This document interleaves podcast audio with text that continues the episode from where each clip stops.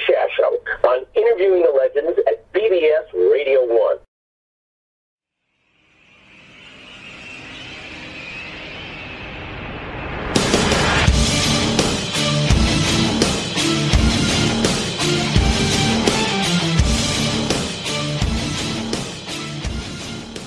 Hello, and welcome to another edition of Interviewing the Legends, brought to you by the Publicity Works Agency, devoted to promoting musicians and authors worldwide.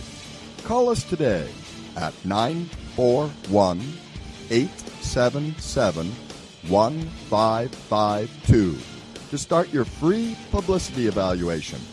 Remember, we shine only when we make you shine. Please welcome the host of Interviewing the Legends, music journalist, author, and entrepreneur, Ray Shasho.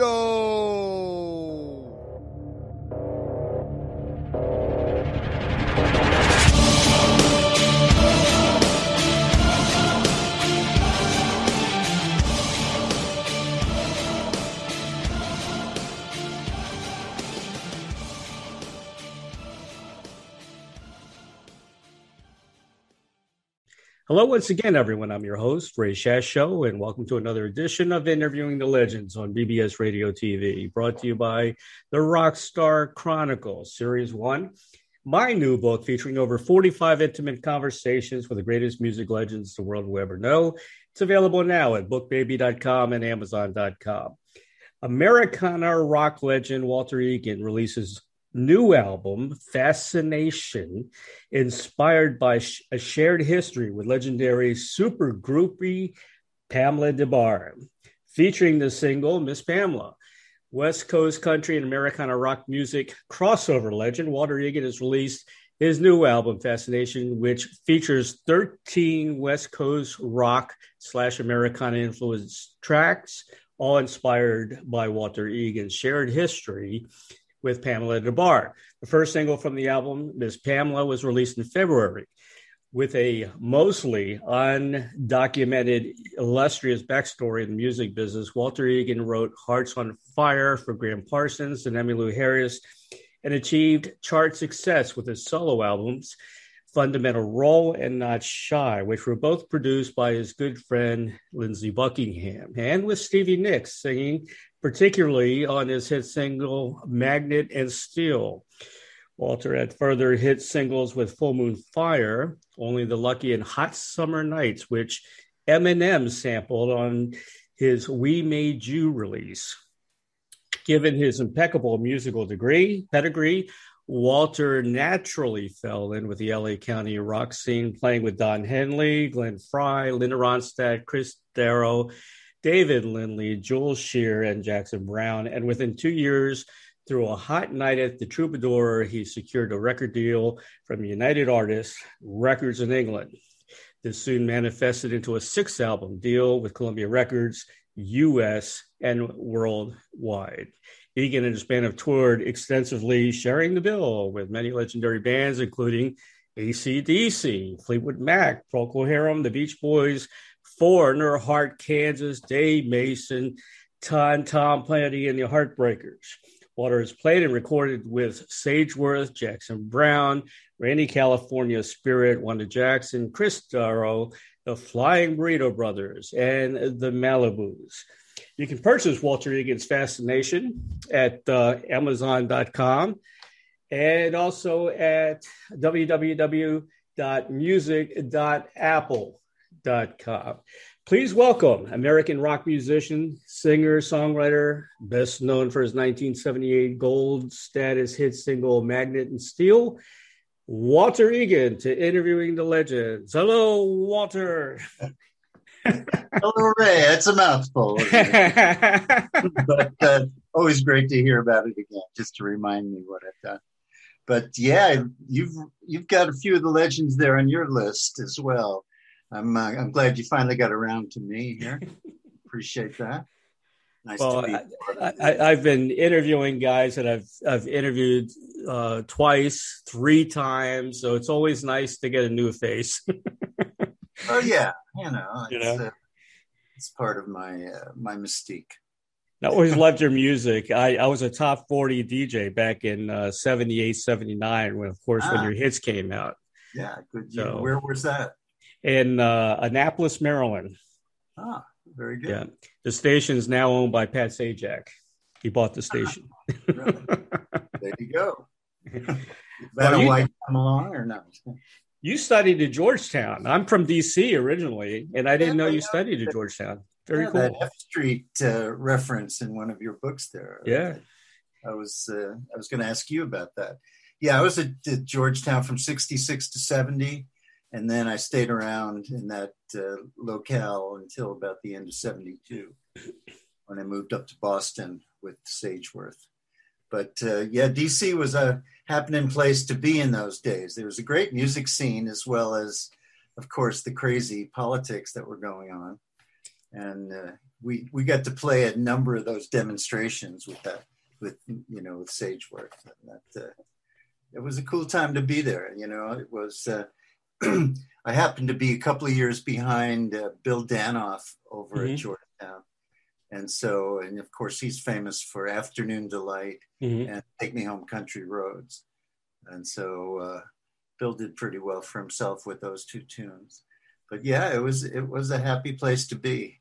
Um, I lived on Wisconsin Avenue. That's where our, our band had a house right at Wisconsin and Q. That's a great place. Great. Yeah, yeah Wisconsin's famous. I think it's yeah. a Thai restaurant now, as a matter of fact. But in those days, it was uh, it was $140 a month rent.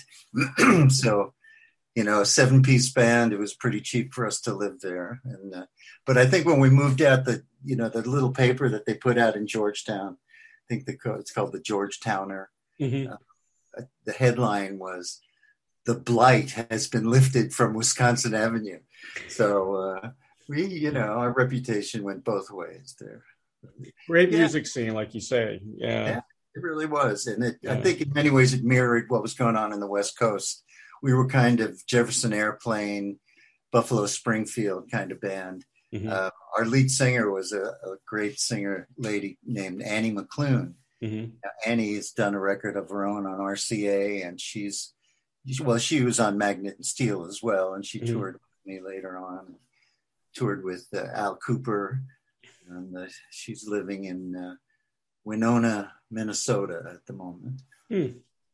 but uh, yeah, she's she's quite a legendary figure in those days, in those times and you know we try to get the band together for class reunions right uh, and uh, you know play all the oldies for them what, where'd you go to high school i went to high school in new york city in a, okay. a school called loyola right um, so it was you know and georgetown's a jesuit school also yep. so it, it, kind of you know in those days it was like oh well just go to georgetown i said oh okay no basically my high school band, which was called the Malibus, which mm-hmm. you alluded to, um, we everybody but our bass player um, went to Georgetown. So you know, really? keeping the band intact by coming down there. Yeah, you know, I grew up in Queens. I was mm-hmm. In the same town as uh, Joey Ramone. I think we lived on the same block for a long time. Really? Of course, I was there a few years before him. And uh, there's a guy here in Nashville. I live in Franklin, Tennessee now. I've been okay. here 20 years. But um, there's a guy named Chris Gantry mm-hmm. who wrote a song called the the Dreams of an Everyday Housewife in like the early 60s for Glen Campbell. Mm-hmm. And he and I signed to a publishing company um, a few years back and got to find out that uh, we both lived on a very, you know, specific section of Burn Street in Forest Hills. Not only that, but my the girl who I admired from afar when I was in seventh and eighth grade lived like across the street from him, and she had this really really good looking older sister, and Chris oh, wow. is like five years older than me, so he had gone out with her. It was just a crazy, you know, circuit completed, you know, many many years after the fact. So uh, yeah, you know, Loyola was a pretty good school. It was a it was a very small school, so you got a chance to do a lot and mm-hmm. you know get to know your teachers pretty well. Yep. I uh, I played four years varsity baseball and basketball there. Oh wow, varsity, huh? Awesome. Yeah, captain captain of the varsity baseball team. Really? Um, huh. I, I thought for a while I had you know some thoughts about trying to play right professionally, but in those days, professional baseball players didn't really make that much money anyway. They had to have true kind of off-season jobs. This was the late '60s or the middle '60s, actually, and so yeah, and I also was the editor of the literary magazine.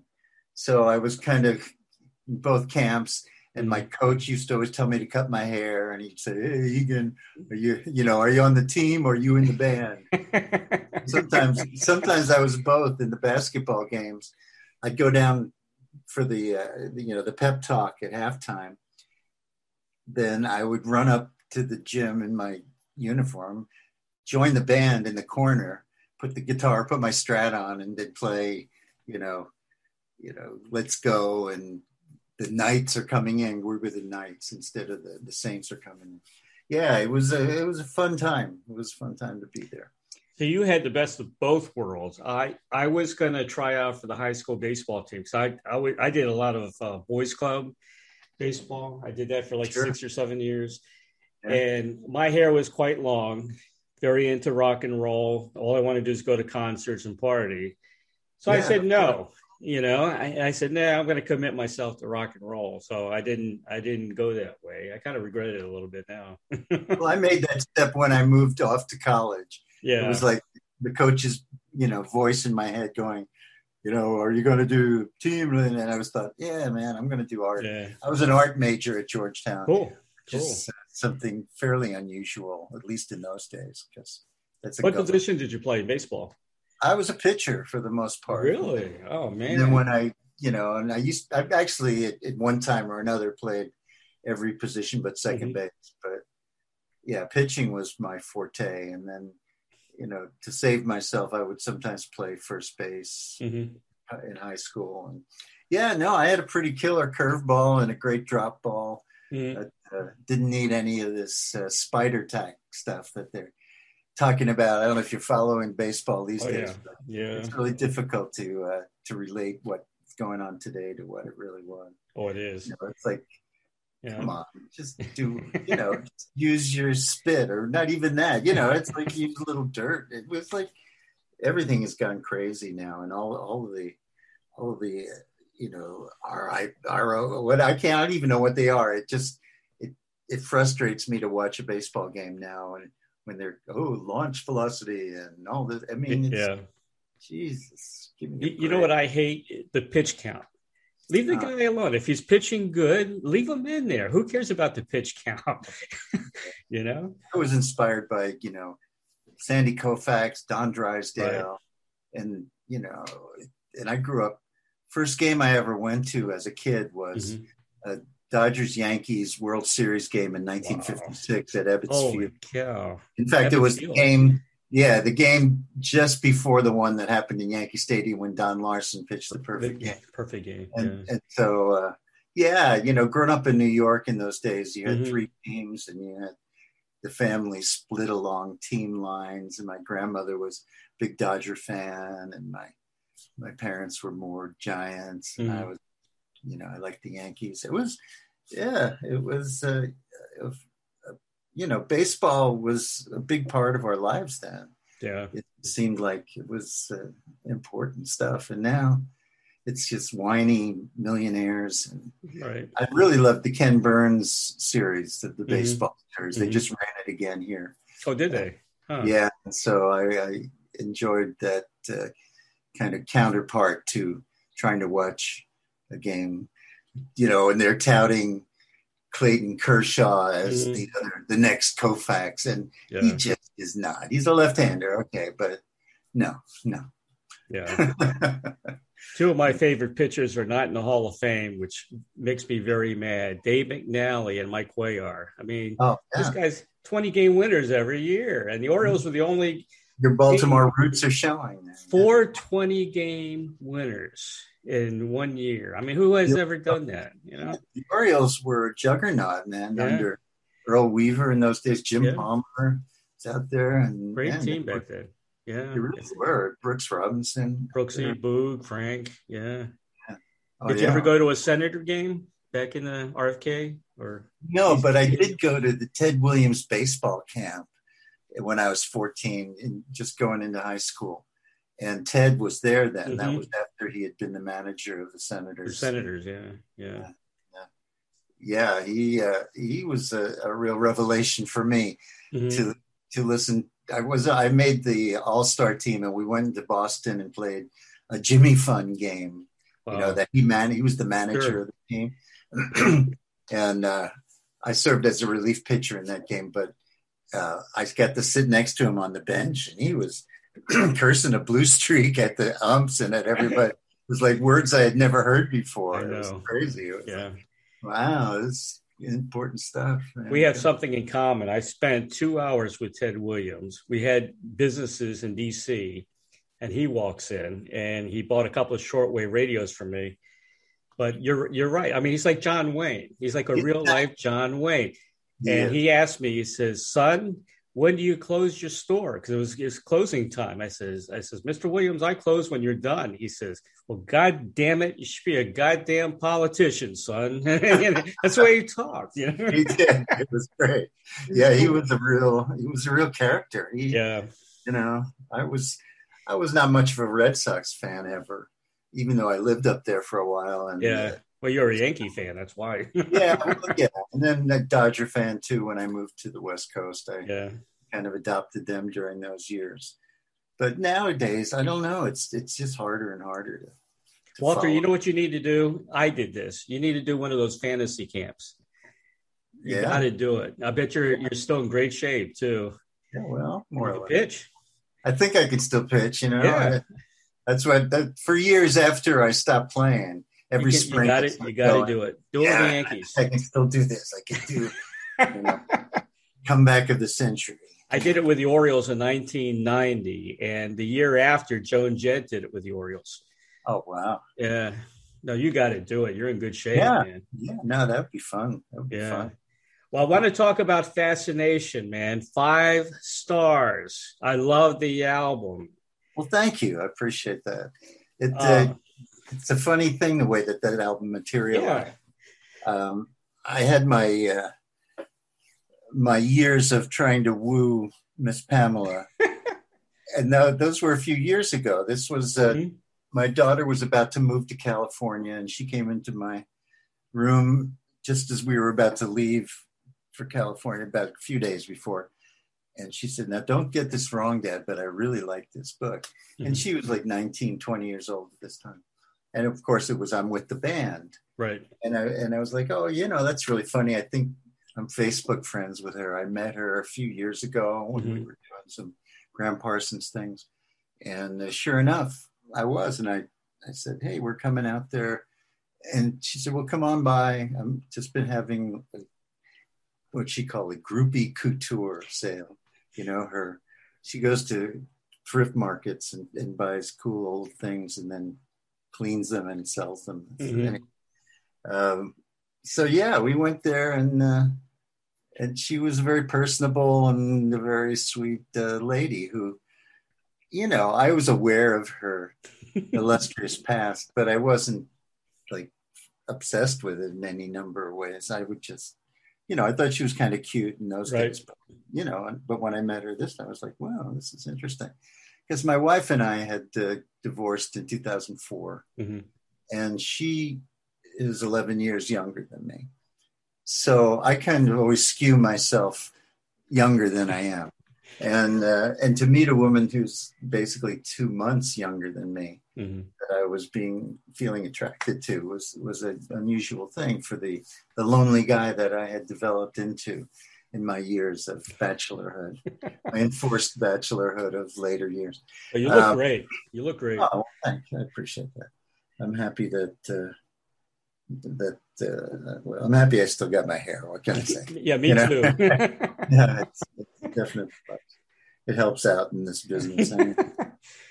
anyway, um, so yeah, we went out there, we met her, and and you know, and one thing led to another, and I started to uh, think about it, and on the way home, I started writing the first. So the one thing about that album is those songs are in chronological order, Mhm. so it's it it traces the arc of my my relationship, which most of which occurred in my mind after I, I would go to California for a week or two, have a chance to be with her maybe a couple three days, Right. and then come home for months and get obsessed. I kept writing these songs, thinking, "Well, this this will win her over. I'll write the song." And, and that's what I did for a couple of years there, Wow. and and uh, ultimately it didn't quite work out. But you know, songwriter's revenge is when you get to put Sure. it out as an album, exactly. and Yeah. uh, and then be on her podcast talking about it. Awesome. So, yeah, I mean, we became friends. She, my daughter actually wound up renting her spare room for a couple of years. Really? And so, you know, yeah, I would see her every time I'd go to California. And then it got, you know, it was after after she told me that she had lost her libido, it was Hmm. when things started to cool off on my side. I mean, there's something terribly ironic for me to uh, to have that moment with the woman who's so linked to her sexual past. Exactly. Exactly. tell me that that she has lost that. I mean, I mean, she was just letting me down in a is it in a, uh kind way or something. Or she was But just worn out, you know? Could be. there you go. That's probably true.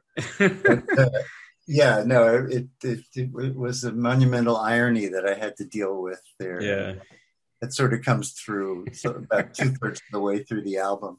And then I had to deal with my natural obsession to n- not let go of these women who I'm thinking I'm in love Right. with. And Right. I act- actually, this summer, I've given myself the task to write my memoir.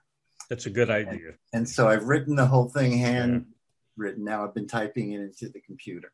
hmm and it there's a trend that I've noticed in my relationships with women that I tend to not end it very very cleanly. You know, Right, it right. just kind of leans over and it Yeah. hangs on for months, even years, even Huh.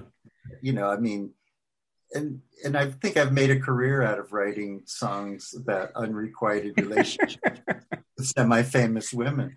I mean, of course, Magnet and Steel was famously about Stevie. Stevie. And Yeah. my, yeah. But who hasn't had a crush on Stevie? Come on. well, I, but you know, I think I was there early on in the Yeah. list. That's the thing. yeah. And uh, I'm just a footnote in her book, but she's a whole Mhm. chapter in mine. You know, but, Sure. if not more. Definitely. but yeah, you know, it, it, in some ways, it's all fodder for for new Mhm. songs. You know, and, and I've never stopped writing.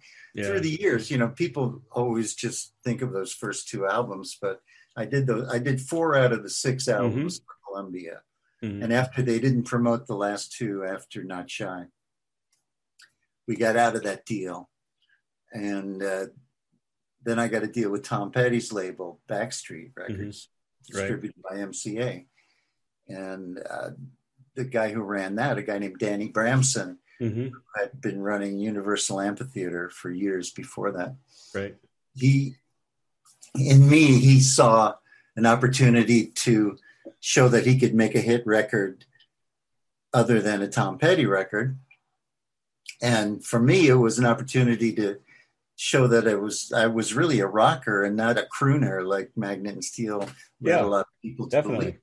So, you know, it was a very symbiotic relationship, and we were able to nudge my song Full Moon Fire up into the top 40. hmm Um, but then the ugliness of, of record label politics Yeah. reared its ugly head again, and uh, the the uh, presidency of MCA came up for grabs.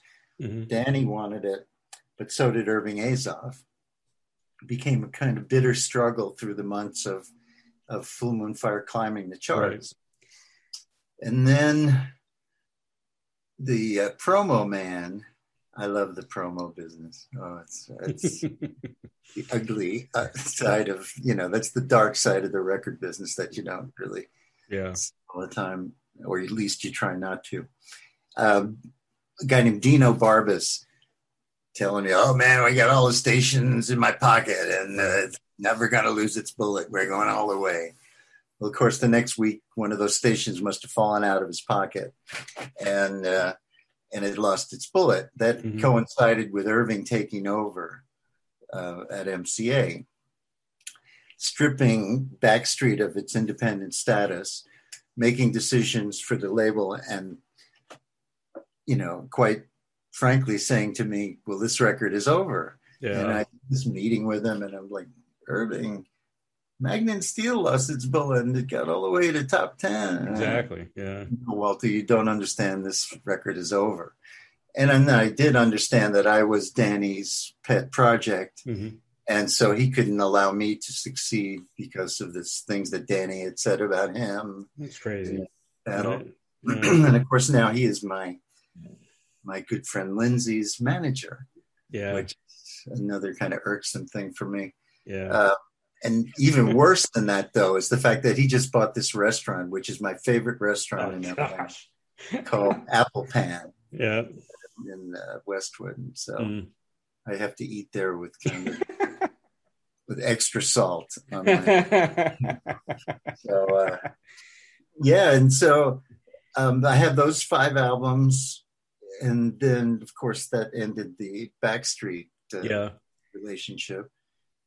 And that was 84, 85. We started recording another record, planning to sell it to the next label that we Right. had to deal with.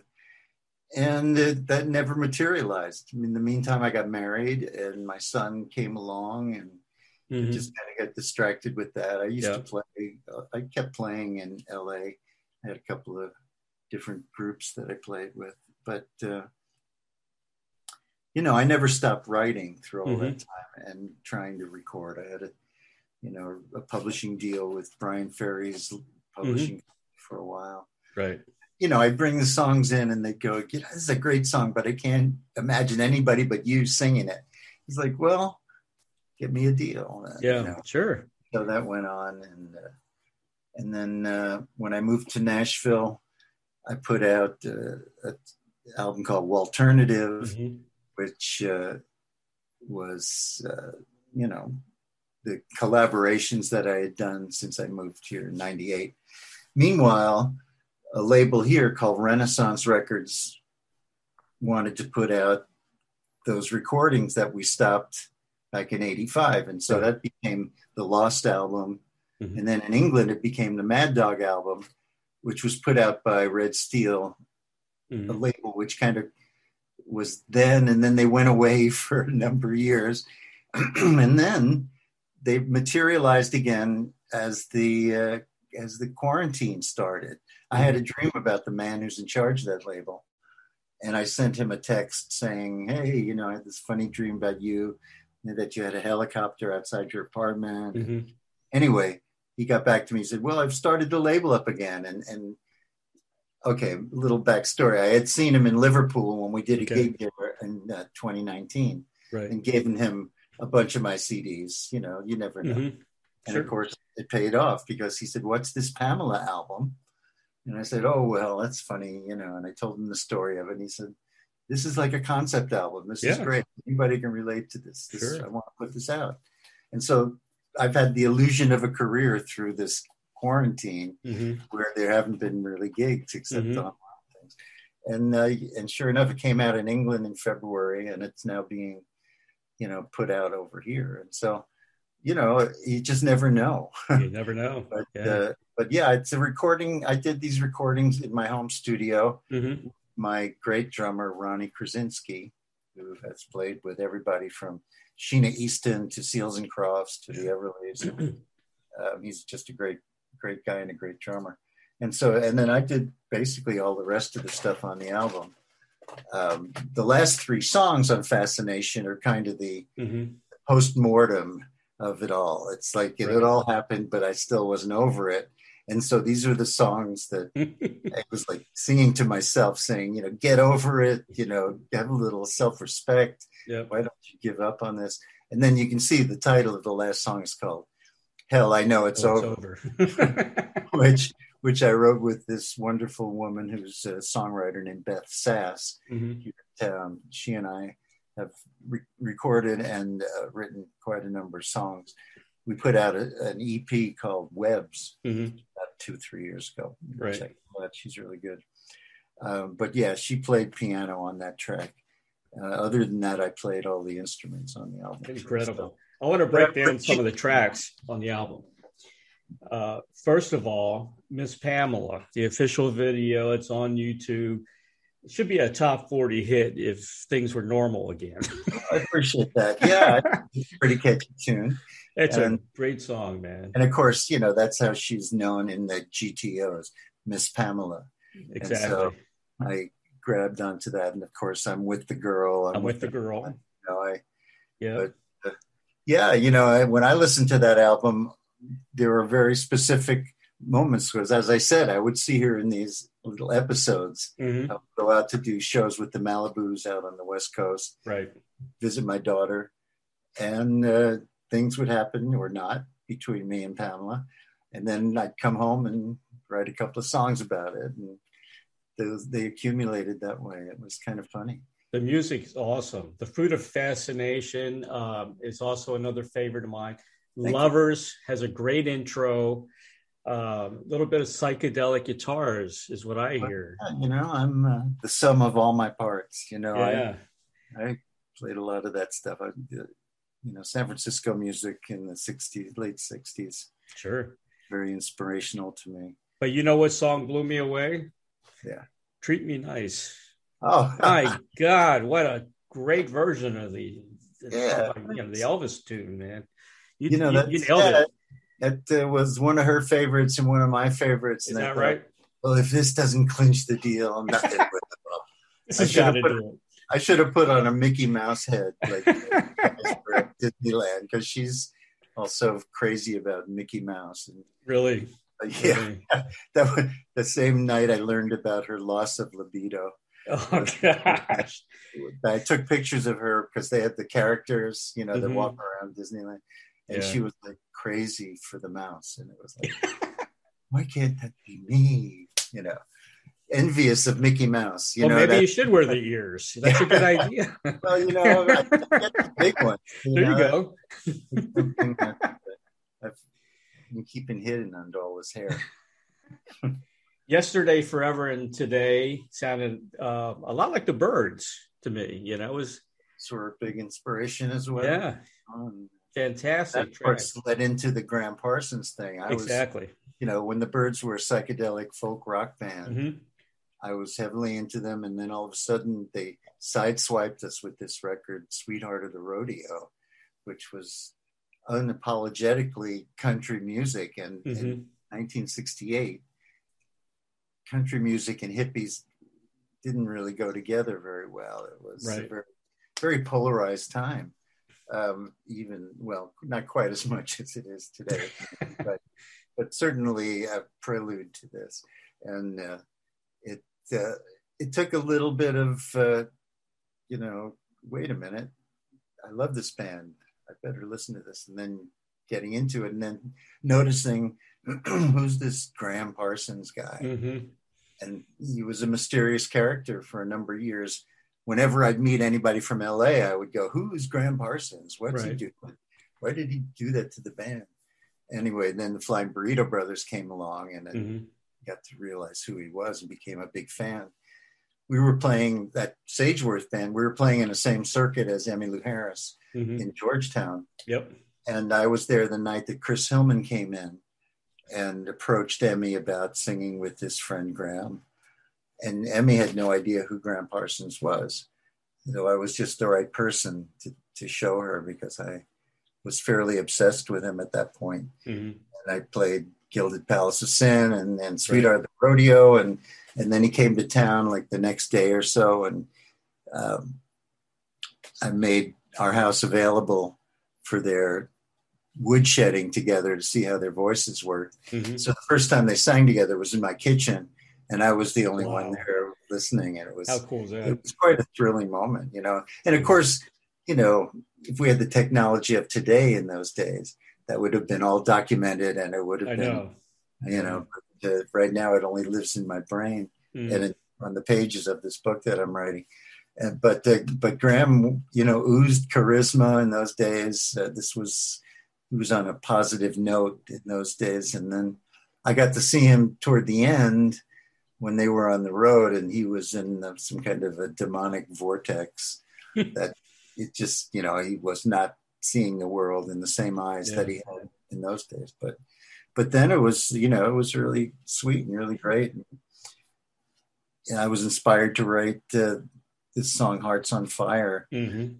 As I started to get more serious about country music. But even so, the first uh, draft of the lyrics of that it uh, mentioned, you know, like heartburn and doctor give me some antacid kind of thing. It was like I couldn't quite get the tongue out of my cheek. Mhm. So my my buddy who was playing bass for our band, Tom Geiderer, Mhm.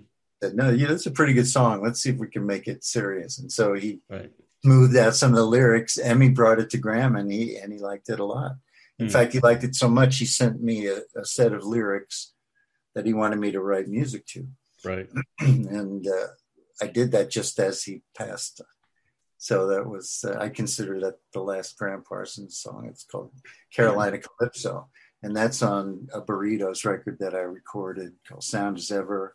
It's also on another. There's another band that I played with that you didn't mention called Brooklyn Cowboys. Okay. Uh, Brooklyn Cowboys was a band that I put together with Richard Perry's brother Fred Perry Right. and uh, a legendary pedal steel player Mhm. named Buddy Cage. and we put out a couple of uh, CDs around the turn of the century, and uh, it uh, we did a good version of Hearts on Fire on Mhm. there as well as Carolina Calypso. So yeah, you know that was in many ways he was kind of my last idol in the music business before I kind of stepped up and started doing it and realized these were all just human beings and not some kind of idols on pedestals. Right. Right. You know, their songs might have been that way, but when you Yeah. got to know them, it was like, oh, really? That's you. You know, and so you know, it was a great a jumping off point for me to uh, to have that uh, those encounters with them because I I drove them around when they were in Boston. Mhm. We were living up there when she uh, with Emmy Lou and he were doing those shows. And yeah, he was he was in a rather depressed state of mind. I don't know what what it was, but uh, Hmm. he had those demons. Look at all the '90s uh, grunge and you know just rock guys that have committed suicide. I mean, that I know. I shocks know. the hell out of me, man. Success Yeah. ruins another man. Oh my god! like you know, you're doing this, you become huge. Like I mean, Kurt Cobain is amazing Unbelievable. You know, yeah, it's, I talked to his manager. He had no idea that it was coming. You know. yeah. Yeah.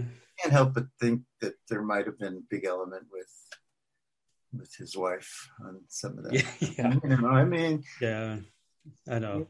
you know, that's another element that I've been writing about is yeah. you know, are you better off with with a woman who's doing the same thing you are, Right. or completely divorced from that and has nothing to do with your business? yeah. You know, it uh, it it's it's there's no easy answer to that either. I mean, it's There good and you're both doing the same thing. It's amazing, Right. you know. And and on the other hand, when they're not a part of your life, then it's almost somewhat empty because they can only appreciate it from Exactly. the outside, you know. So Yeah. yeah, so I don't know, Yeah. but uh, the the uh, country song in reverse for me, of course, is that like four years ago, my ex-wife moved back in, so we're living together again. Are you really? Oh, yeah, and, so, and she's of course a little irked at this Pamela album because. And I said, "Hey, yeah, you know, I never thought we were going to be back together. yeah, exactly. Um, you know, you were And there's no libido there, so don't worry about it. the missing libido. That's funny. uh, that is, it's, Two other songs on the album. Um, Pride. You know what that sounds like? The beginning sounds like the box tops, the letter. oh wow, it's got that same beat, you know? yeah, that's true. I never thought of that, but uh, I Yeah. just did a show with Gary Talley of the box tops. Really? How about that? Jackson. Yeah, there's a station out of Jackson, Tennessee called Cool 103, Mhm. the Cavalcade of Stars. That's the one with that Lance Hoppen at, from Orleans was Right. the house band, and um, yeah, it, uh, it it's a crazy show. But but Gary is great, and, and I love the Hmm. box tops. In fact, my drummer on Fascination is now the drummer for the box tops. Really? So What yeah, you picked out something there that uh, that I wasn't aware of, and I think you Oh. nailed it. And gestures uh, sounds a little bit like Nick Lowe and Elvis Costello in a way. You know, I mean, They were my it- peers. You can, you peers. can identify with every track on this album. It's it's five stars, man. I love it. You know, I'm going to promote the hell out of it. appreciate that. That's you know, it's uh, somewhere between uh, retro and uh, I don't know what. You know, I mean, I the woman who I wrote that last song with, Beth, Mhm. uh, she was always bugging me. You got to get Pro Tools. You got to at least get Right. Logic. You got to Right. come on, get modern. Because I recorded those on a Boss 1600 standalone hard disk recorder that, while it is digital, feels very analog to me and it's very, you know, relatable as to my experience. So she was always bugging me to get modern. And, and so I felt, felt a little vindicated as this album came out and, and it, it seemed to be all right, the aesthetics of it. So, yeah, you know, I've got a ton of more that I recorded over these years. Oh, good, good, good, good. Robert, I mean, we've, coming. been talk- we've been talking about at least four albums worth of stuff that uh, Good. that's in the can, as they say, What about touring? and that's something I'm looking forward to. That uh, the summer of 2019, before all this went down, Mhm. um, I was part of a tour called Rock the Yacht, Yeah, yeah, yeah. yeah. and of course, uh, It's a new thing now. well, that's the thing. It's a funny Yeah. thing how the rebranding of the music of the mid 70s, mid 80s has uh, taken hold. There's a band out of Atlanta called the Yacht Rock Review hmm got in touch with me, oh God, 10 years ago now at least, um, about doing shows. And they're a cover band, but they have the actual artists come in and, and perform with them. Robbie Dupree does a lot of those shows, uh, Peter Beckett and Mhm. Elliot, um, people who are, I'm sure you've met and talked to already. Yep. Um, they, uh, they're a great band and, and, Mhm. and really do pull off the record sounding like the records, you know? Mhm. And so that, and he told me that they came, the yacht rock came from this weird, this, uh, there's a weird uh, series of videos called Yacht Rock on YouTube Mhm. by Hollywood Steve. And they talk about the smooth music of, and they have these really cheesy kind of, Mhm. you know, supposed to be uh, Christopher Cross, supposed to be, um, you know, Hall and Oates, supposed to be all these Kenny Loggins, Right. And they sort of make a tongue-in-cheek illustration of how songs came to be. The first one is, uh, you know, they're going to throw um, Michael McDonald out of the Doobie Brothers because he hasn't written a hit for them in a while. And so that's the that's the big crux of the, of the episode. They they last maybe ten minutes. These little episodes, yeah. and and they go and anyway, someone happens to say the phrase, you know, well, what a fool believe. Mhm.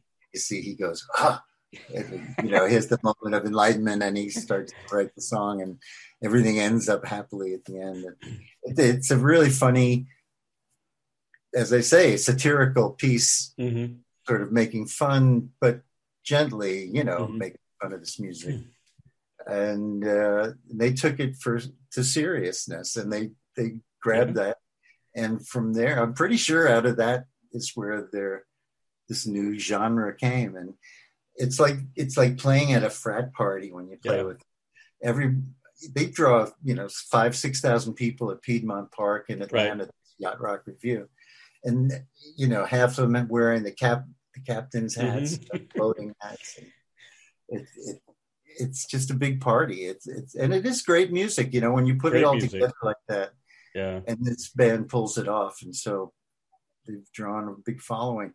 And then I guess it evolved into this other thing, and then the promoter switched the words to rock the yacht instead of yacht rock Right. and that was that was with a, a tour with ambrosia as the house Right. band Right. doing of course all their great songs um, stephen bishop Mhm. peter Beckett, elliot lurie Mhm. and uh, john ford coley John Ford Cole. I've had all those guys on. yeah I, I know you have Joe Puerta. And, uh, yeah. it's been a great uh, revival on that level. But of course, you know, to me, that's like a victory lap of some Sure. sort. If you do It four is. songs and then you Yeah. go back to your nice hotel room and they pay you handsomely, Yeah. it's great. Yeah. But what I really do is write songs and try to make new music. And so Right. I, you know, I think Fascination is maybe the 14th album I've put out. A couple of them re-released. You know that uh, the Lost album was just remastered again and re-released by Red Steel. They're as they as they did the Fascination Mhm. release, they also re-released a song. Well, I tried to have like funny titles for a while. I thought Walternative was Sure. kind of funny, and then the next one I put out was called Apocalypso Now Mhm. which uh, you know, uh, had uh, many of the tracks that I recorded for Walternative that didn't make that, that album.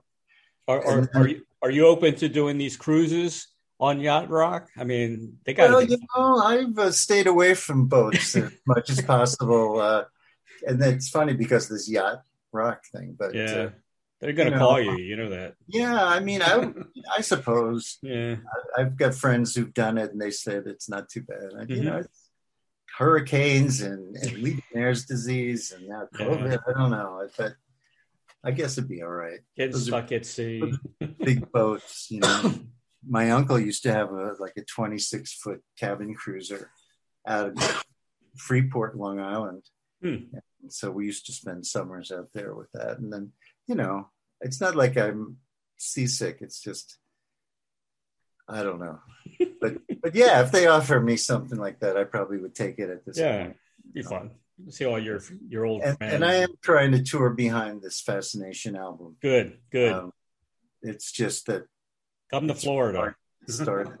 well, yeah, I- you know, I played. Yeah. It was, was it was it Clearwater where we did that Rock the Yacht thing last year? I think. Ruth Eckerd. Ruth Eckerd Hall. Yeah? Ruth Eckerd, Yeah. that was yeah. Yeah, and the Dali Museum down there. Yeah. Yeah. I love that. We That's interesting. Yeah, and uh, sure, you know, I could uh, get into that. All right. I got to ask you about a rumor that's been going on for years. You probably know what I'm going to ask you. Were Uh-huh. you asked to join Fleetwood Mac? Um, technically, I never was. Now, Okay. um, there was some talk amongst myself and Stevie Mhm. when Lindsey was leaving the band Yeah. um, about it, and I don't know. I, I was kind of reluctant to do it. You know, I mean, on one level, it's great. Mhm. Another level, I feel like it would kind of wipe out my solo stuff, and I felt I felt like that was important to maintain. So yeah, yeah, it, it never seriously came to it. No. You would have been perfect in the band. You would have been kind of like Bob Welch, you know? I think so too. Yeah. You know, I think so too. I, you know, I had a band with Mick Fleetwood's wife or ex-wife for a while, really? Sarah, with Sarah Fleetwood, Oh. and he's a really good singer too. Are you still friends with Lindsey Buckingham? I think so. um, last time we really communicated was when he had that heart episode, Yeah. and uh, it, one of our running jokes through the years has been our parallel lives. hmm um, his band Fritz was very much a parallel to Sageworth. Annie McLoone's birthday fell within two weeks of Stevie's birthday. You know, my middle name is Lindsay. All this weird stuff that, you know, our musical influences of the Beach Boys and the Kingston Trio. Sure. So, you know, we we very much overlapped in a Venn diagram that has a big wide center. But uh, yeah, I I kind of I got in touch with him and I and I kind of jokingly said, you know, why are you imitating me now with this heart thing? Because I had had an open heart surgery uh, Oh, man. 2015. Um, I actually was going. I got so you know I qualified for Medicare. I went to see why my hip was hurting, and they said, "Oh, you need a new hip." All right. Yeah. I went and took the physical. Five days later, I was at Vanderbilt, and they were cutting me open Oh, to do a God. bypass. You know, it was it was all very fast and very. Uh, Walter, I got to tell you, the last three guys I interviewed all had open heart surgery. Tommy Roe, Uh, John Hall, and now you. I can't believe this. What is going on here, man? it, uh, this comes with the I'm, territory. I'm scared. Uh, yeah, well, you know, they do ma- magic things now with you yeah, know, they do. Um, whatever drugs they use to knock you out. Boy, they sure do knock you out. It's, yeah. you know, I have no conscious memory after kind of being wheeled in and kind of. Were you in any pain afterwards, after the surgery? No, not really. No, Really? the, whatever pain started when the uh, medication started to run out. uh, You know, a month and a half after the surgery, and Mhm. uh, and then it was one of these controlled substances, and it's like, Yeah, well, you really shouldn't take take some take some Tylenol. It's like, oh right, no, right. and so you start to worry about it. But no, I didn't really have any. And in fact, I had no symptoms that I was aware of before a fact. I had a 98% blockage, but I was just going along like, hey, this is the way. How'd, you how'd you find out? I took the physical to get my hip done, Okay, okay. and then they sent me to Vanderbilt to get my heart done. oh my I got gosh. the hip done about two months after that, or three months, I guess. And uh, and so the hip is holding up, um, and the, the heart seems to be all right too. You know, Right. now I'm a little more conscious of it. Mhm. You know, I, but I walk every day a couple of miles. Good and, for uh, you. Yeah. yeah, you know, I try to. I I still don't eat crazy, you know, intense health food or anything, but I'm kind of aware of salt, and I I don't, you know, I don't know. I I do what I think is best, but who knows? I mean, I made it this far. the rest is gravy. It seems like. Well, you look great. You know, I mean, were you a smoker or anything? Well, you know, I've had my vices through the years, and uh, Yeah, but nothing you know, you over the top or anything. I don't. I, I never was much of a drinker. I think maybe Right. that led a lot to it. And I, and I, I still eat as if I were 17 years old. I don't. I So haven't adapted to uh, to adult uh, tastes. I, and, Yeah. You know, to the uh, chagrin of my family, but you know, it's like, hey, this works for me. Don't bug me. Leave me alone. Right, right, right. But yeah, no, I haven't uh, done anything crazy to try and maintain this. I guess I have to thank my my parents. Although my mother died when she was sixty, she was about to get a quadruple bypass, Really. and she never made it to the operation. They and you know she had a massive heart attack under the anesthesia. And then my father, he made it to what uh, 89, 90 or something like that hmm you know, he was seemed to, and he had a big distrust of doctors. Yeah. So he, uh, that generation, yeah. but yeah, no, knock wood. Yeah. know, I'm happy for the genes that I've got. I Yeah. guess. My dad's 96. He Okay. drank all his life too. So maybe we need to drink more. I don't know. Well, you know, I'll have the occasional peppermint schnapps when I'm doing a gig. Oh, that sounds good. About, and then by the time I'm off, it, it's not even on. You know, I'm not even aware of having drunk it anymore. yeah. you know, it yeah. just kind of loosens up the stage show a little bit. But yeah, no, I mean, I my parents worked in advertising Hmm.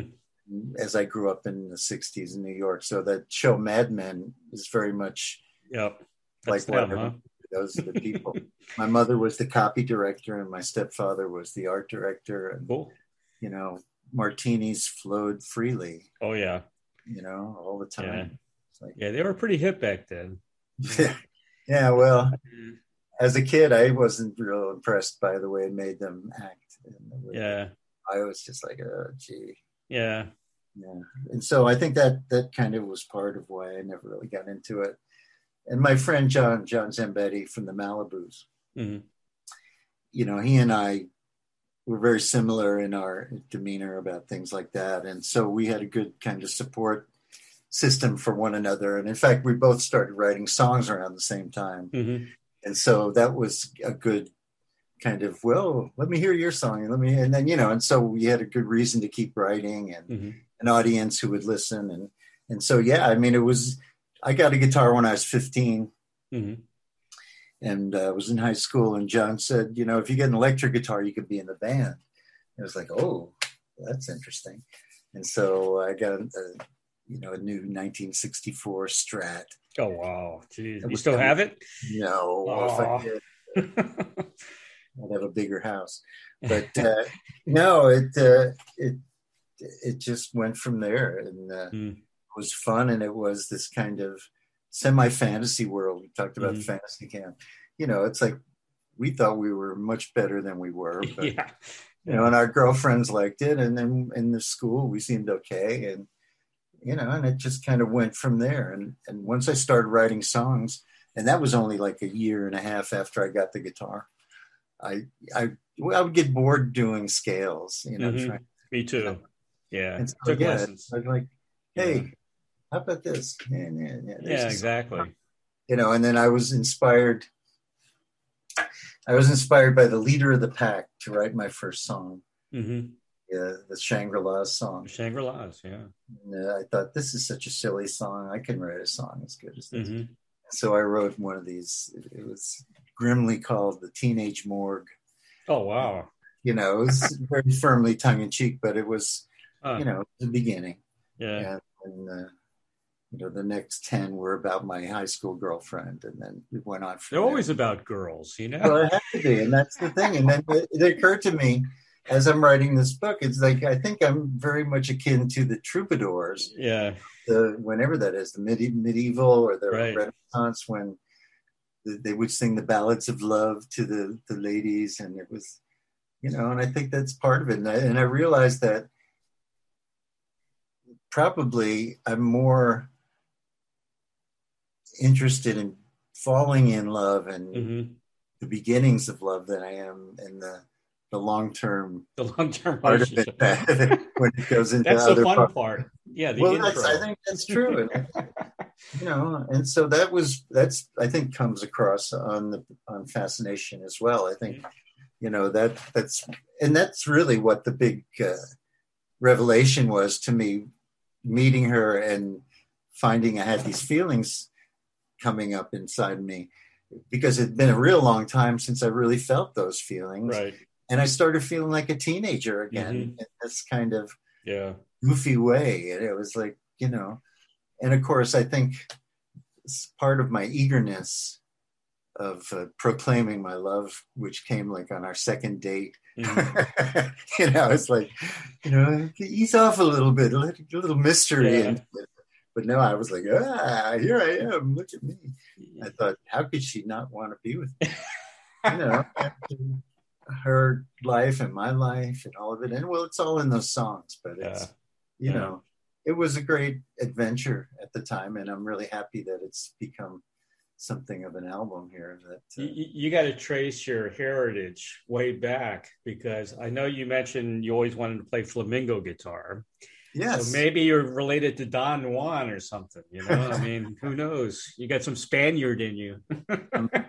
as buddy holly would say i'm the modern don juan the modern Don Juan. Yeah. yeah that's one of his great songs if, if you don't know that song you got to check it out Well, you're you're very lucky because you have a song that's a mainstay in top 40 history, which is Magnet and Steel. That's hard to do. I mean, every station keeps playing it over and over again. And when you hear it, it's like, you know, I love that song, you know? i i can't believe it you know Yeah. tell you the truth. i mean i to well the the satisfaction i get out of life is the fact that i decided to play guitar without wanting to take lessons Mhm. I started to write songs because I just wanted to write songs. And so I did this stuff that kind of came intuitively. Mhm. I mean, obviously, I picked up things from people along the way, but you know, it, the self-made man kind of thing, I guess. Right, right. And uh, I could, I would never have dreamed that that that kind of success would happen with that song. I mean, I was, it was just a genuine expression of how I felt at the time, and it's uh, very sincere and honest, and and I think it came at a time when the background noise of disco was happening a lot. Yeah. And so, in many ways, it Right. stood out because of that, which was to my good fortune. But yeah, no, the fact that it has endured is, uh, you know, quite amazing to me. And, you know, it's not like I haven't tried to put another one out since then. Mhm. In every one of those albums that I've put out since then, I think I've included one song that's either in 6 8 or has that kind of, you know, the magnet vibe. If you like magnet, check this out Exactly. Yeah. but uh, you you can't. Uh, it's hard to make lightning strike twice, I guess. Yeah. That's a But- powerful tune, man. You know, as a top 40 guy, you know, I, I admire it a lot. It's, it's a great Oh, song. Well, thanks. I appreciate it. I, I I had Michael Des Barres on the show several times. He, I, I love I Michael. his name on your list when I looked. At it. It's Does like, he know about your song? Um, no, I'm not sure, but I I can't imagine um, with Pamela now being on board with the promotion. Yeah. You want me to Uh, send it to him? Well, you know, I met him a few times at her place because they're still really good friends. Yeah. Of course, because of their son, Right. you know, they're they're still interacting a lot, and and she has great respect for him. hmm You know, much more than I do. But that's the whole other point. you know, I'm never as much into what was it, uh, uh, Detective, and what was his other band, Silver or something or other, or You know, Uh, yeah. I, I'm losing it now. kind of that the Hollywood Yeah. hair music that Right. Right. Right. after after my time, and you know, I admire him for what he's accomplished, and you know, and his acting. He's he's Yeah. able to have had a career there as well, and so you know, he's a bit standoffish to me in the Really? times I've encountered him. Huh. Yeah, you know, and I don't know whether that's because he knows. I mean, in those days, Could be. You know, he Yeah. knew there was. Yeah. I was a courting his old woman. Silverhead. That's the name of the band. Silverhead. Yeah. Yeah. But yeah, you know, Michael has done well for himself. hmm But uh, you know, I was hoping to go over to England and promote the record. You know, when this whole thing started a year ago, a year and a half ago now, I pitched it to Robert. Robert is the head of Red Steel Music Mhm. that, that made this whole thing happen. Um, I as you know, England has never really discovered the full extent of my career Right. and even Magnet and Steel didn't do as well over there as it should have. Hmm. I think there's, you know, very very rich ground for exploitation here. I think hmm you know I could be um, Nick Drake in reverse, so to Mhm. speak. Right. Right. I'm alive, you know, and it's like uh, to be rediscovered, and, and then he and he thought that was a good idea, and and that's what we began over there. And of course, some of the things you read in in the promo that they're putting out over here, hmm I think were more meant for the audience in England than over here, hmm because as much as I aspired to be part of the Americana catalog and canon with Brooklyn Cowboys, hmm it never quite got past my pop rock success and the image and the perception of me hmm as that. Of course, as a songwriter, I think I'm all these different things. I, Yeah. you know, I love surf music, and I love the fact that we've Right. done in the Malibooz, and I, and I, you know, I think Yeah. as a songwriter, I can participate in all these different genres. When I was living in New York in the early '90s, back in my old homestead, as it were, I played guitar and sang with uh, a band called Randy and the Rainbows. And Randy and the Rainbows were technically, in, at least in the Joel Whitburn book, Mhm. the last doo-wop act to crack the Mhm. top 10 with Denise. Mhm. You know? And they lived like a mile or so away from where I lived in Queens. Hmm. So I got, I started playing with them, and that was, uh, to me, that was a real thrill because Mhm. you know, as a kid, I loved doo wop music. I loved Mm-hmm. that whole sound of the city and, and that, and uh, you know, so that was fun. And and I've so I've been able to do surf music. I've been able to do Mm-hmm. country, country rock. I Exactly. to play guitar for Wanda Jackson, the original female rockabilly Mm-hmm. rocker who dated Elvis back in the day. Yeah. Uh, I've done like six or seven shows with her as one of as her guitar player, and hmm and she's a trip. I mean, she's uh, she's got to be you know at least five or six years older than me. Maybe, yeah, yeah, maybe, maybe a little more. First rehearsal I did with her, you know, I'm just kind of feeling my way through her song, making sure I don't make mistakes. And she turns around to me and she goes, Walter, you got to rock harder. Come on. It's like, oh, well, all right, you know. there. So yeah, you know, that was great. And I went to California in 74, telling my mother, I'm going out there, I'm going to make a mm-hmm. record. And she's like, yeah, okay, whatever. Why don't you go to law school and become right. a lawyer? No, no, I'm, I can do this. And so I, I went out there just with Hearts on Fire as my calling card. And um, after being there for a year, I went back to New York, not quite sure. And then I got a call from Jackson Browne to come and play guitar mm. in his touring band for the Late for the Sky album, mm-hmm. which sounded like a good idea. I always equated Jackson and Joni Mitchell right. as kind of really mm-hmm. able to write great lyrics and write mm-hmm. really good songs as well, you know, kind of poetic in a sense and I rehearsed with him for about two and a half months for that tour. It started, he wanted me playing electric rhythm, singing a couple of harmonies. And this was, I have just come out of playing playing in bands where I was the, the writer and the guitar mm-hmm. player, but I was not the singer. Right.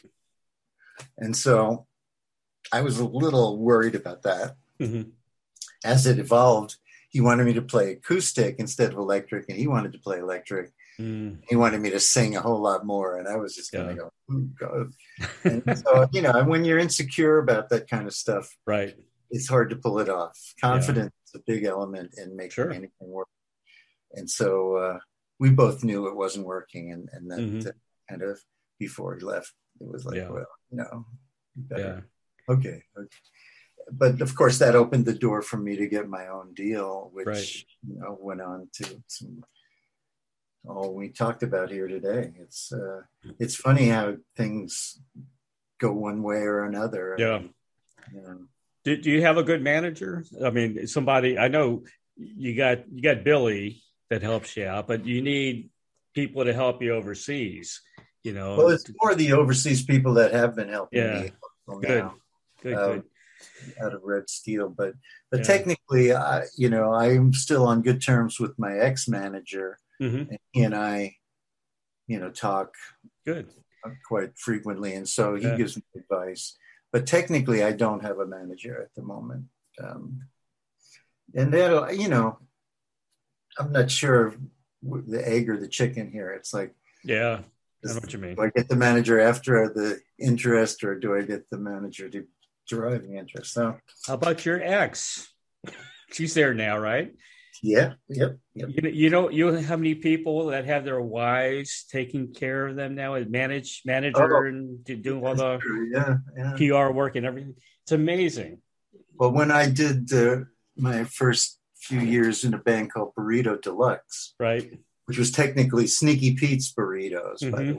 right, uh, they had uh, Garth Hudson from the band mm-hmm. as the keyboard player. Mm-hmm. But just as I joined that band, Garth left because of his wife. really? Either not getting along with the management or, you know, huh. yeah, but, uh, it, uh, I mean, yeah. I, don't it's worth know. a try, you know. I'm sure that's a good idea actually at this point. Uh, yeah. It's better to let me deal with it on my own. But uh, maybe my I, daughter, my daughter is. Uh, your daughter would be good too. Yeah, that's right. She sounds like she's into it. She's into all the. Yeah, yeah, she is. She's uh, business. Very, very smart about yeah. a lot of things. How old's your um, daughter? she's 26 now. Okay. And her brother is nine years older. They were, they were like kind of bookends to our marriage, as it were and he's living in Brooklyn and he's working as an art restorer. And you know, and through the years, I tried to teach him guitar, and you know, he'd kind of be reluctant about it, and I didn't mm-hmm. want to push it. And, then uh, he went to college, and then he had a guitar, and he came back, and it was like, "Hey, could you show me how that uh, Lonnie Mack song goes?" And it mm-hmm. was it was like going on a camping trip or something. It was so it was like a great bonding thing for me now. And now apparently she, he's um, making music too. He's writing music um, that he hasn't uh, allowed me to hear. so you know, I mean, and I'm, I'm, you know, more power to him. I hope. Yeah. Because the thing about music is, it's a lifelong companion. Right. I tell that to kids that I'm teaching guitar, and it's like even if you never play in front of another person, hmm you've got that for yourself, and it's a great Yeah. place to go. It's a great for me, and and I think part of not taking lessons in high school, it was a place of refuge for me. Mhm. I can get away from all of that. Sure.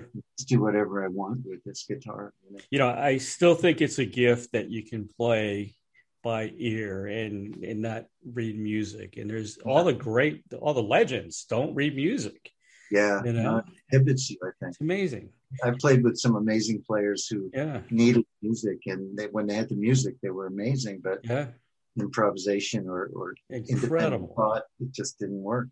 you Yeah. know? So I Yeah, can t- play some by ear, but I get stuck. You yeah, know, I get I can't do it. I can't get that part. You know, yeah. Well, that you happens, of course. But then, as you kind of do your version of that part, right? It's created into something new, and it's, Exactly, you think you're playing, you know, a Jerry Garcia riff, and nobody gets it except you. except you. Exactly Yeah. right.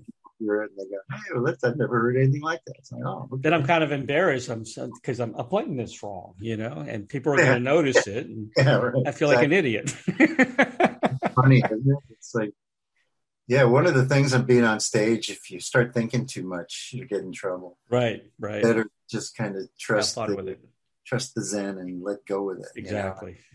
Because when it, you, Exactly. you go, wait, did I sing the second line verse? Wait, Yeah. and then psh, Yeah. in trouble. Exactly. Walter, here's here's your final question. And I asked this question to everyone. I get some interesting answers. And we were talking about baseball, so it fits right in. If you had a field the dreams wish, like the movie, to perform, collaborate with anyone from the past or present, who would that be?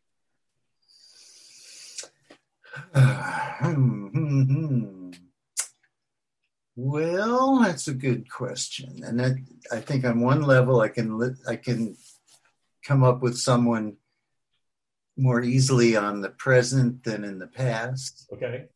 Um, because I I tend to try to pay attention to some semi-modern things. hmm Um, but um, let me think about the past. I don't, you know, I've been very fortunate.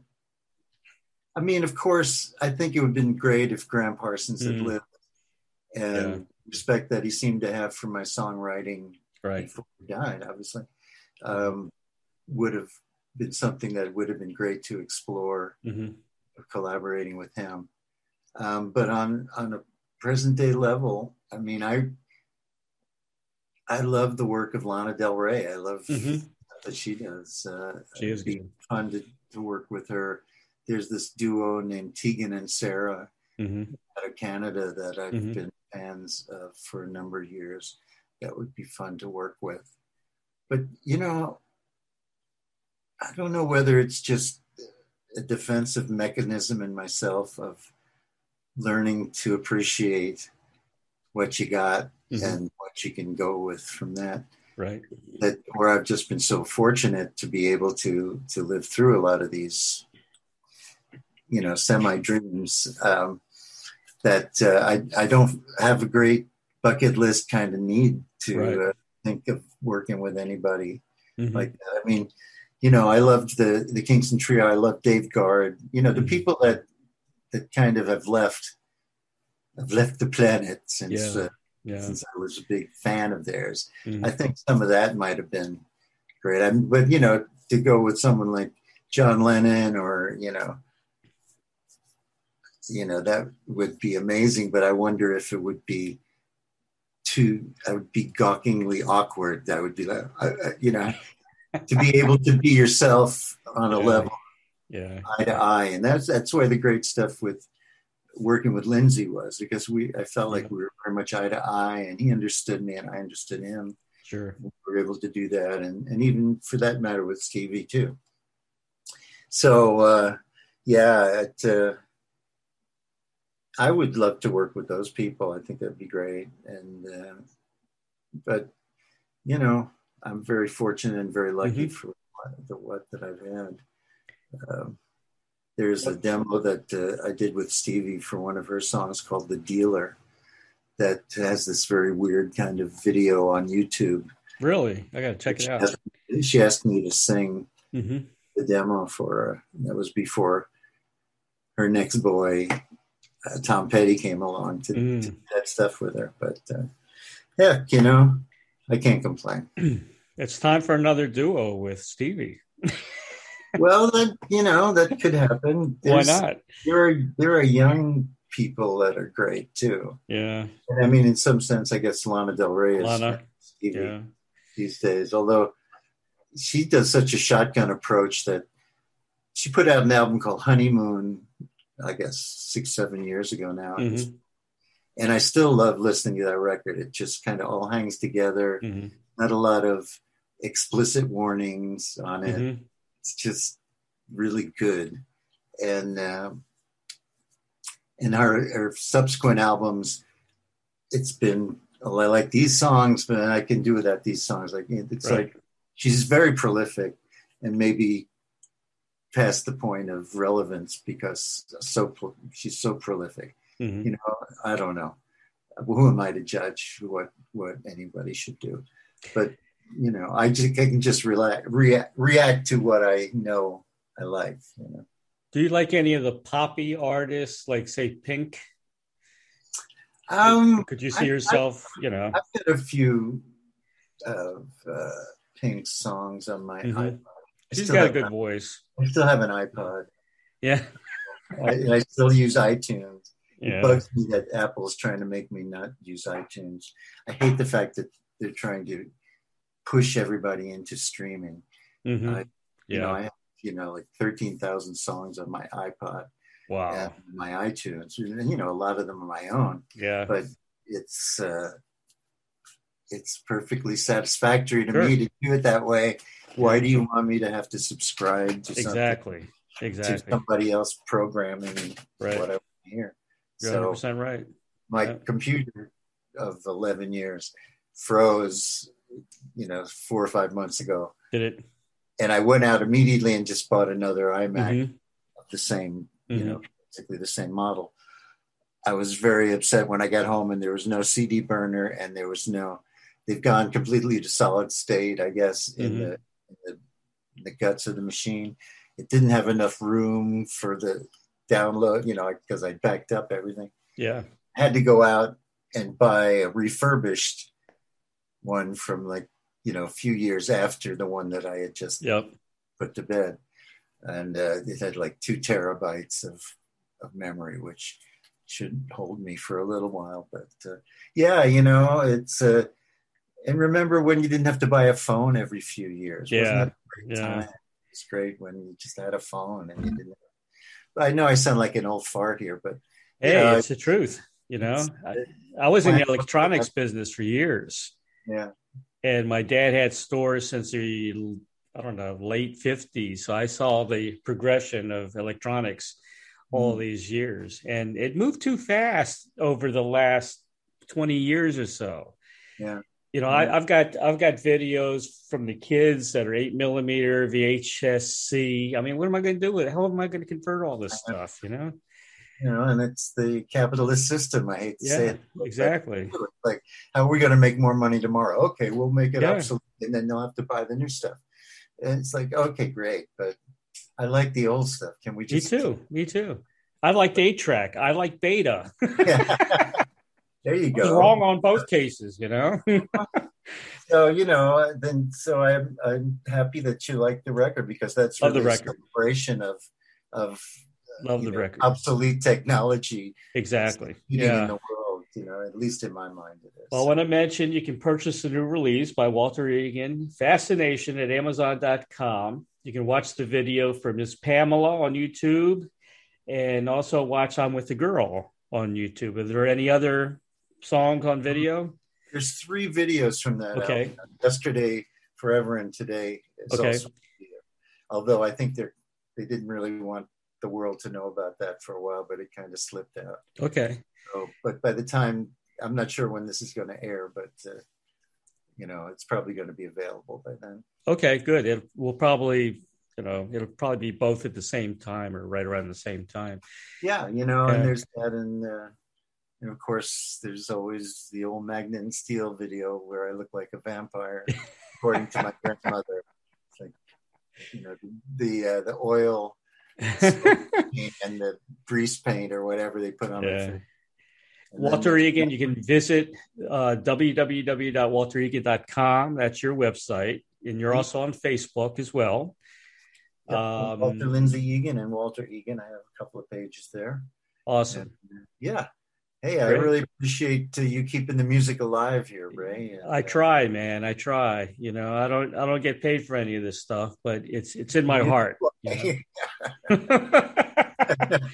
it, yeah. I mean, I've done a thou- thousands of interviews, and I love what I'm doing. And like you said, I, I try to keep my favorite music alive. You know, yeah, that's what well, it's all about. Doing what you love is uh, is certainly a payment of some sort. That's everything. That's everything. Walter, you're a great musician, great artist, great voice, by the way.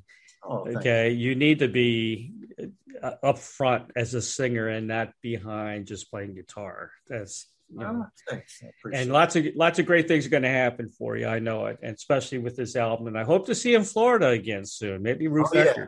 Definitely. We'll yeah. Awesome. South Tampa, huh?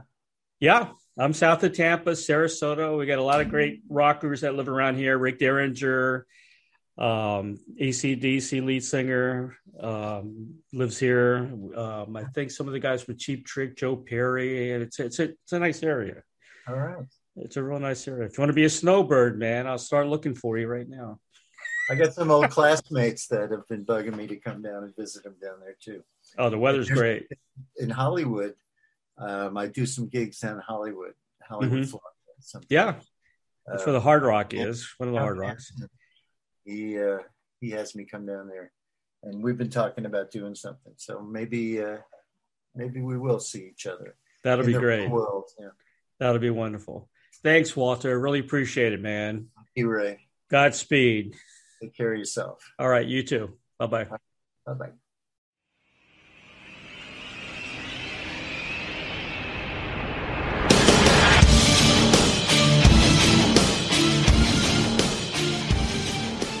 Thank you, everybody, for listening to Interviewing the Legends. Brought to you by the Publicity Works Agency. Call 941 877 1552 or visit us at publicityworksagency.com, specializing in author and music artist publicity plans. We shine when we make you shine. Tune in to Interviewing the Legends every Tuesday at 7 p.m. Pacific Time on BBS Radio, Station 1.